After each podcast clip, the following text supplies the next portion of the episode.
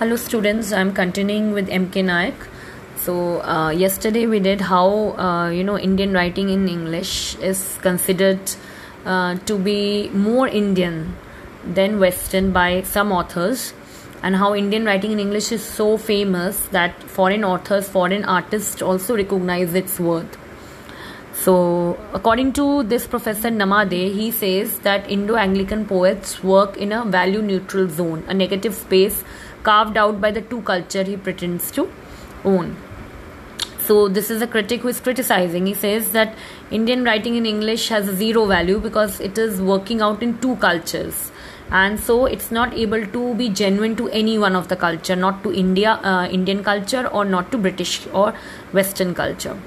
Now, there could not be more misleading reading of the position of the Indian English poet, who at his best is like a tree with its roots firmly grounded in the Indian soil and its leaf rustling in the west wind. Who can be more rooted in the Hindu ethos than Ramanujan? Who more stooped, steeped in Orissant culture than Jayanta Mahapatra? More thoroughly immersed in the metropolitan spirit of Bombay than Nizam Ezekiel? So so, ये नमादे professor नमादे की बात की Indian writing in English दो cultures दो सभ्यताओं के बीच में अटक के रह जाता है बहुत गलत है क्योंकि रामानुजन जैसे राइटर हैं तो उनको हम पूरा पूरा इंडियन कह सकते हैं जबकि उन्होंने इंग्लिश में लिखा जयंत महापात्रा उड़िया हैं लेकिन उड़ीसा का कल्चर उन्होंने दिखाया लेकिन इंग्लिश में लिखा निज़म इजिकल ने बॉम्बे का कल्चर दिखाया लेकिन इंग्लिश में लिखा तो ये बहुत ही गलत बात प्रोफेसर नमादे की हमें मिलती है Next, it is alleged that the Indian writer, English writer, mostly writes tourist fiction meant for foreign consumption. It is written with one eye on the foreign reader. Your successful Indian English novelist sits in cozy comfort either in his air conditioned expatriate study in London or New York or in Bombay or Calcutta, churns out stories about half starved villagers or the freedom struggle in India, his acquaintance with both being minimal and only three newspaper reports. So, the next allegation is that Indian English writer writes the tourist fiction because Indian English writer lives in foreign countries in AC rooms and all, and they talk about the bad situation in India or they talk about the freedom struggle in India. Although they have got no acquaintance, acquaintance, they do not live in India. So how can they portray the accurate condition of India? Indian English writers के ऊपर ये इल्ज़ाम लगता है कि वो tourist fiction लिखते हैं क्योंकि वो राइटर्स इंडिया में रहते नहीं हैं वो राइटर्स फॉरेन में रहते हैं तो ये इल्ज़ाम लगता है कि फॉरेन कंट्रीज़ में रह के वो इंडिया को कैसे जानेंगे? वो इंडिया को बहुत गलत दिखाते हैं वेस्टर्न की नज़रों वेस्ट कंट्रीज़ की नज़रों में। वो इंडिया को गरीब दिखाते हैं या इंडिया के स्ट्रगल के बारे में उनको क्या पता? जबकि वो ऐसी चीज़ें दिखाते हैं जबकि वो वहाँ पर रहते नहीं हैं। तो जब बिना रह के वो किस तरह से ट्रू इंडिया या असली इंडिया को दिखा सकते हैं वेस्टर्न ऑडियंस को? Okay so now there is this example English novelist who is an expatriate and who wrote his novel abroad, and the other one by one of the most popular of Marathi novelists. Even the most virulent critic of Raja Rao's Kanthapura will concede it's an utterly authentic picture of the Indian freedom struggle in a South Indian village. लेकिन बहुत गलत allegation है. This is a wrong allegation. Raja Rao की कांथापुरा अगर हम पढ़ते हैं तो साउथ इंडियन विलेज में फ्रीडम स्ट्रगल में क्या हो रहा था हमें एकदम एक्यूरेट पिक्चर दिखता है तो ये एलिगेशन या एक्यूजेशन बहुत गलत है कि इंडियन राइटर्स फॉरेन कंट्रीज़ में रह के ट्रू इंडिया को डिपिक्ट नहीं कर पाते can a similar claim be made about N S Phadke Marathi novel Jhanjhavat It's clear that in this novel, the focus is mainly on romantic love. The freedom movement provides a cultural, colorful backdrop. It will be remembered that love has no place in Kantapura. Of course, it's true that there are pot boilers on this subject in Indian writing in English, authentic pictures of the freedom struggle in Marathi and other Indian languages. But the point is, one cannot dismiss all Indian fiction in English as fake because it's written in acquired language. तो राजा राव की कांथापुरा को जब हम देखते हैं वो English में लिखी हुई है तो हम ये बात कह सकते हैं लेकिन जैसे एन एस फाड़के ने अपनी मराठी नॉवल लिखी जंजावत तो वो भी फ्रीडम मूवमेंट में है, उसमें भी रोमांस है, कांतापुरा में रोमांस नहीं है। तो मराठी नॉवल ज़्यादा बिकी कांथापुरा इतनी ज़्यादा नहीं बिकी, लेकिन हम ये नहीं कह सकते कि कांथापुरा में फ्रीडम स्ट्रगल नहीं दिखाई गई, और मराठी नॉवल में ज़्यादा ढंग से फ्रीडम स्ट्रगल दिखाई गई है। Just because your writing in a foreign language and acquired language doesn't make make it less genuine और less good if the literature is written in an acquired language, in a foreign language, it might also be good. दूसरे देश की भाषा में भी अगर literature लिखा हुआ है तो वो भी अच्छा निकल सकता है। इसका मतलब ये नहीं है कि वो मराठी नॉवल सबसे ज़्यादा अच्छी हो गई और कांथापुरा अच्छी नहीं है। A similar example this is by given about Mulk Raj Anand untouchable now included among the Penguin classics was probably the earliest attempt by an Indian writer in any language to deal with the life of the untouchables So, uh, uh, it's like the first Marathi prose work dealing with problem of untouchables. The Mind of the Spurned by S.M. Mate appeared six years later in 1941, and it took another 30 years to find Dalit novelists themselves becoming vocal. So, Mulk Raj Anand ka jo untouchable hai, I mean, it's one of the classics and it's written in English.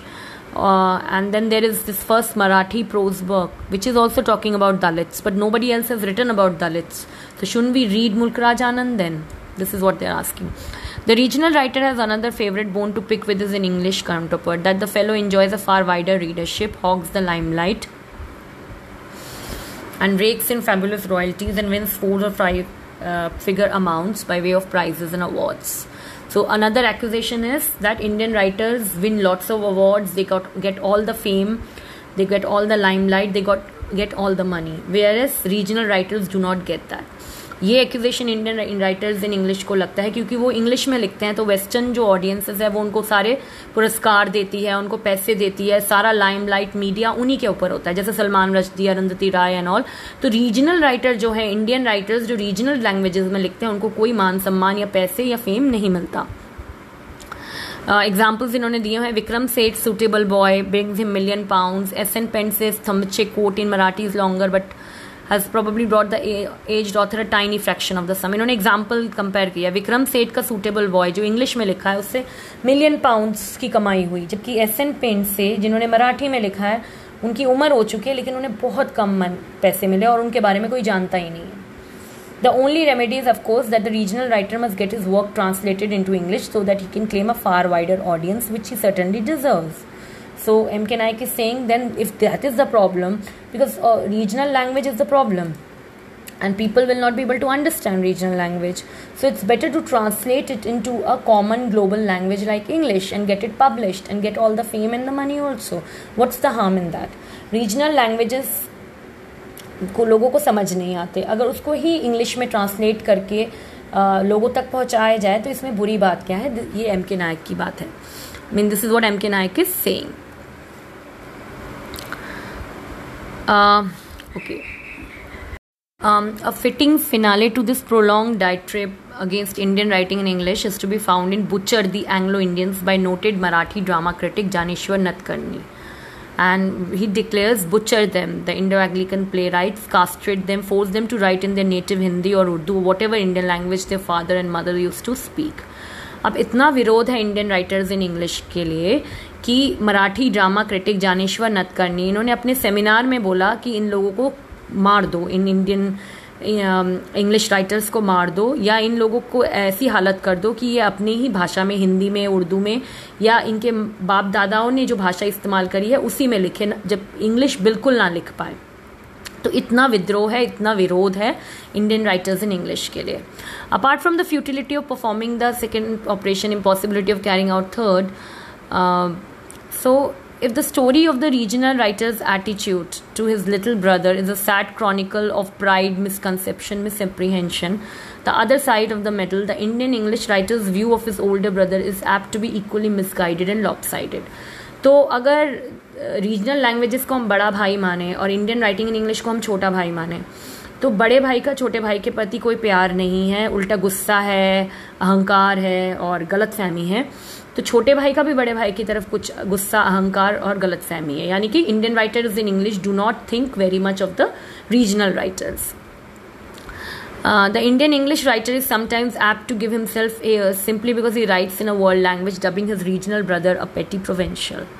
So Indian writers in English को अपने आप में घमंड हो जाता है। उन्हें लगता है रीजनल राइटर्स तो कुछ नहीं है, गाँव के लोग हैं, गाँव की भाषा लिखते हैं। If merely writing in a world language were to ensure literary greatness journalistic hacks in a British tabloid like the Sun would become Bernard Shaws so you know, indian writers in english should not be proud of the fact that they're using a world language. Because if world language is the criteria to uh, you know to be uh, superior to everyone then people who wrote uh, journalistic pieces articles in magazines and newspapers would be writers also but not sure.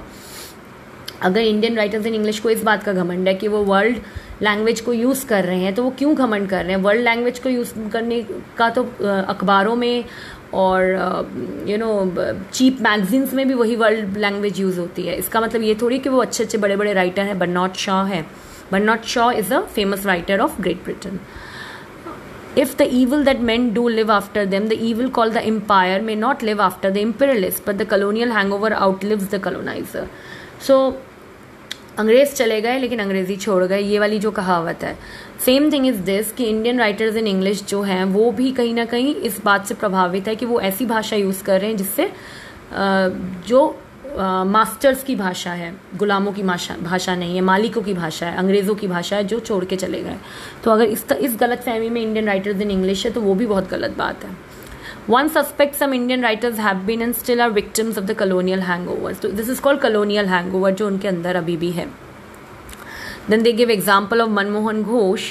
who was educated in convent school away from home English became became first language is own mother tongue close book to him. Sent to England at the age of 10, he studied at Oxford, dreaded the thought of returning to India, where he was convinced he would only be a stranger. But return he had to, and found to his horror he could no longer write poetry, and if he could, he was unable to complete a poetic project undertaken. The colonial hangover killed the poet in Manmohan Ghosh. तो उन्होंने एक example दिया हुआ है मनमोहन घोष का कि जो हमेशा इंग्लैंड में पढ़ाई करी ऑक्सफर्ड में पढ़ा इंग्लिश ही सब कुछ था इंग्लैंड में उनको भेज दिया गया और जब वो वापस आए तो उनके पास कोई भाषा ही नहीं थी और उनके अंदर का जो कवि है वो लिख ही नहीं पाया इंग्लिश में।